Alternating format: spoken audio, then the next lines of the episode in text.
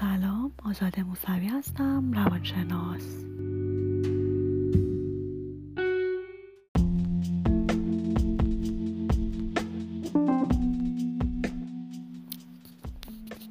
اینجا ما اول می‌خوایم تعریفی از حرمت نفس رو ارائه بدیم و تفاوت حرمت نفس و اعتماد به نفس رو دربارشون صحبت کنیم. و سوم نشونه های حرمت نفس پایین رو دربارش صحبت کنیم. و چهارم اهمیت حرمت نفس بالا رو دربارش صحبت کنیم و توضیح بدیم. و پنجم اینکه روش های ارتقای حرمت نفس رو ارائه بدیم و دربارشون صحبت کنیم. پس با ما همراه باشید.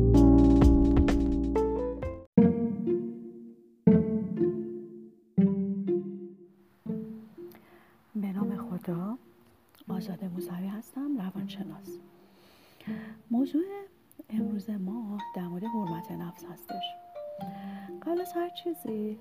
ما باید تعریفی از حرمت نفس داشته باشیم و در واقع حرمت نفس رو از اعتماد به نفس بتونیم تمیز قائل بشیم براشون. اعتماد به نفس در واقع در واقع دانایی توانایی و مهارت برای انجام کار باور و عقیده به در مورد خودمون حالا چه مثبت چه منفی در مورد اینکه می‌تونیم کاری رو انجام بدیم یا نمی‌تونیم. حرمت نفس یا سلف استیم یه واژه یه مقدار پیچیده و به شدت تحت تاثیر فرهنگ هستش. چیزیه که تو جوامع پیش توسعه نیافته و در حال توسعه به شدت محجور مونده و نیاز به صحبت و مطالعه داره. در واقع خمیر مایه اصلی سلامتی یا بیماری انسانهای امروز هستش. حرمت نفس از دو کلمه حرمت و نفس تشکیل شده.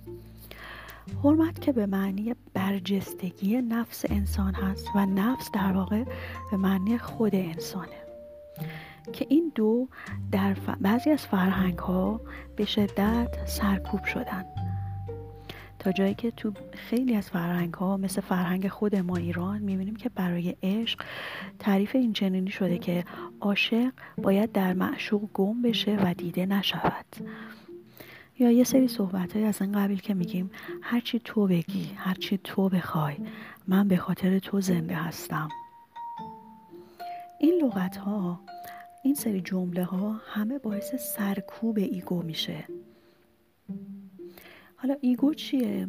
ego مکانیسم درونی هستش که ما رو با جهان آشنا می‌کنه و, و از اون طریق ما می‌تونیم جهان خارجی رو ارزیابی کنیم و دربارش گزارش تهیه کنیم. من وقتی بیام بگم هرچی تو بگی هرچی تو بخوای من به خاطر تو زنده هستم من درون تو هستم من با تو انرژی می‌گیرم یا من با تو معنا پیدا می‌کنم یا وجود من بسته به تو هستش من با همه اینها ایگو رو سرکوب کردم. من چطوری می‌تونم بعدا بیام به طور مستقل جهان رو باهاش آشنا بشم ارزیابیش کنم و ازش گزارش تهیه کنم.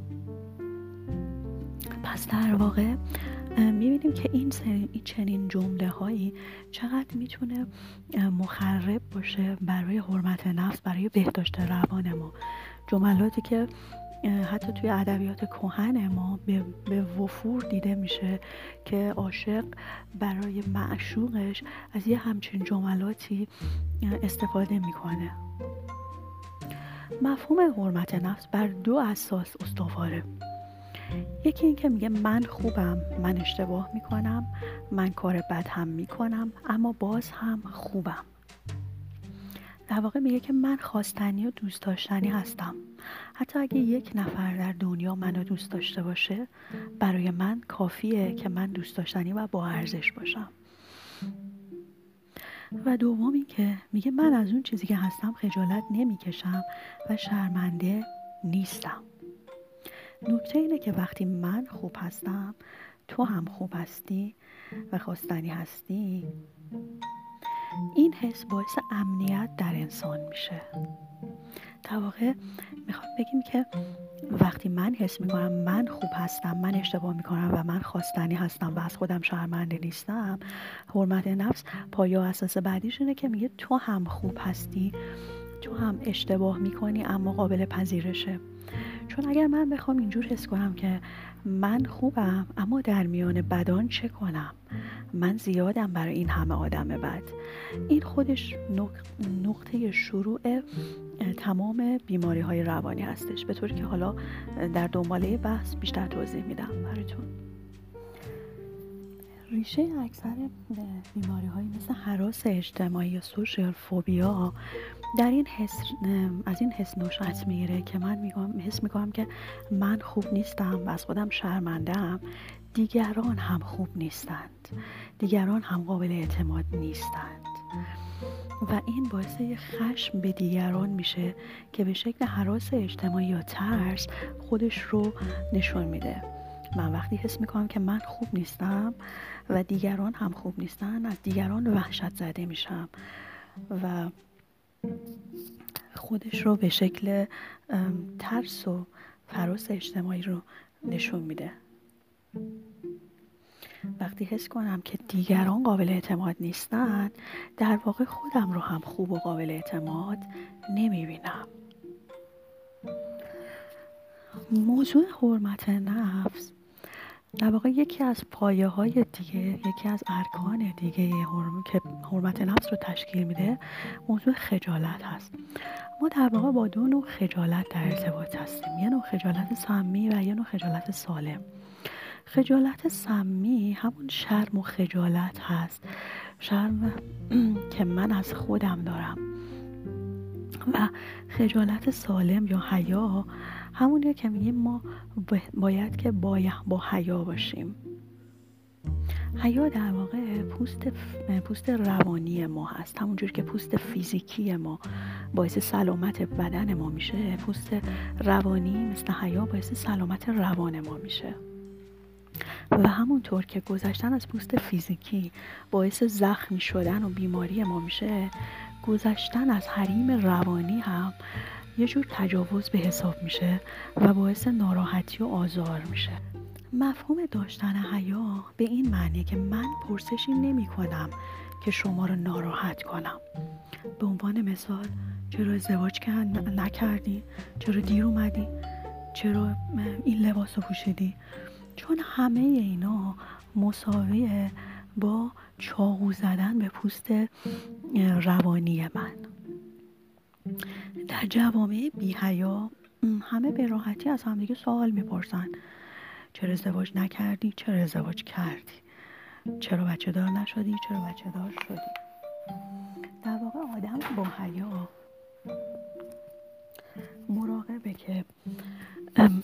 سوالی نپرسه. چه از خودش چه از دیگران. که یعنی به این شکل که نه از خودش نه خودش از کسی سوال خصوصی می‌پرسه و نه به کسی اجازه میده که بیاد ازش سوالهای خصوصی رو بپرسه. یه جایی که آدم دوست داره حالا راجع به یه مسئله صحبت کنه خودش داوطلبانه اون موضوع مهمی نیست. اما اینکه کسی بیاد که من نمی‌شناسم تو حریم مرزهای شخصی من هنوز واردش نکردم تو حریم خصوصی خودم. حالا بیاد یهو یه سوال خیلی خصوصی از من بپرسه. این نشون دهنده بیهیایی اون آدم هاست. و هر انسان با حرمت نفس و با عزت نفسی بلافاصله احساس خطر می‌کنه و به اون آدم هشدار میده که اجازه نداری همچه سوالی رو از من بپرسی و حد و مرز طرف مقابل رو براش مشخص می‌کنه. چون همونطور که گفتم در جوامع توسعه نیفته ما مشکل بیهیایی داریم و مشکل بی حد و مرزی داریم. خیلی از انسان ها نمی‌دونن نمی‌فهمن که حد و مرزشون کجاست. به عنوان مثال ما به عنوان یک آدم همدل سعی می‌کنیم گشاده رو باشیم خوش برخورد باشیم. اما همین گشاده روی و خوش برخورد بودن رو خیلی از انسانهای در جوامع توسعه نیافته حمل بر این می‌کنن که من اون آدم رو یا تو اون آدم رو وارد حریم خصوصی خودت کردی و هنوز از نرسیده سوالهای خصوصی می‌پرسن. راجع به نظر تو ایدهات رو یا هر چیزی که اصلا به اونها ربطی نداره رو شروع به پرسیدن می‌کنن.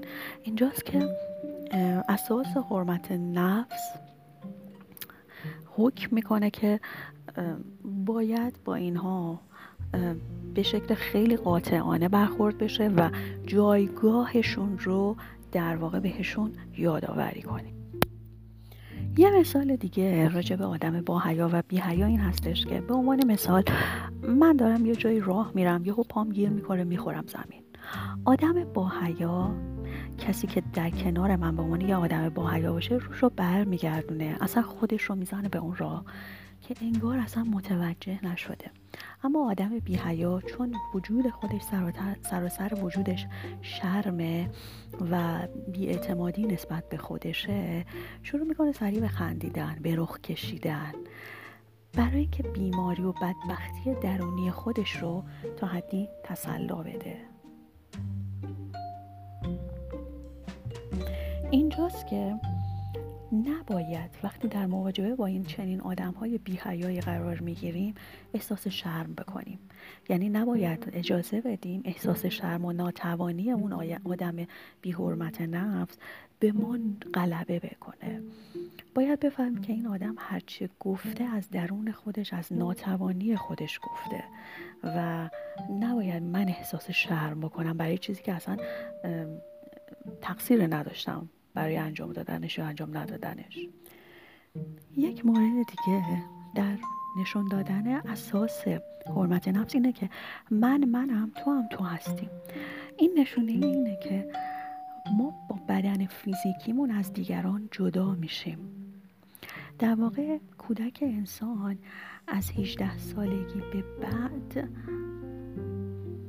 باید با مفهوم این که من منم تو تو هستی آشنا بشه و بفهمه که بدن فیزیکی و روحیش با انسانهای اطرافش جدا و متفاوته. اما متاسفانه تو بعضی از فرهنگ ها این جدایی بدن فیزیکی و روحی از انسانهای دورور اصلا معنا نداره.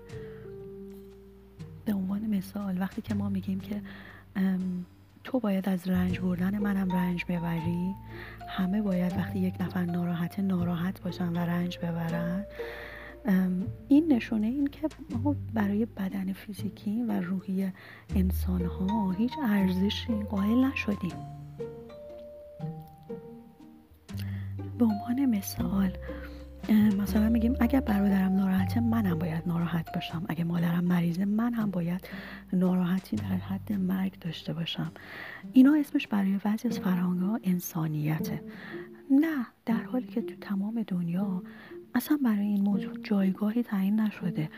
من با ناراحتی خودم ناراحتی برادرم رو که کم نمی کنم من با ناراحتی خودم از مریضی مامانم که کم نمیشه. در واقع اینا همه نشون میده که تو فرهنگ ما برای من فیزیکی و روحی و روانی خودمون اصلا ارزش قائل نیستیم و برای من فیزیکی و روانی طرف مقابل و افراد دورورمون هم هیچ نوع ارزش و اعتباری قائل نیستیم. و اینجاست که مفهوم حرمت نفس توی هم، همچین جوامعی به شدت پایمال و محجور باقی میمونه.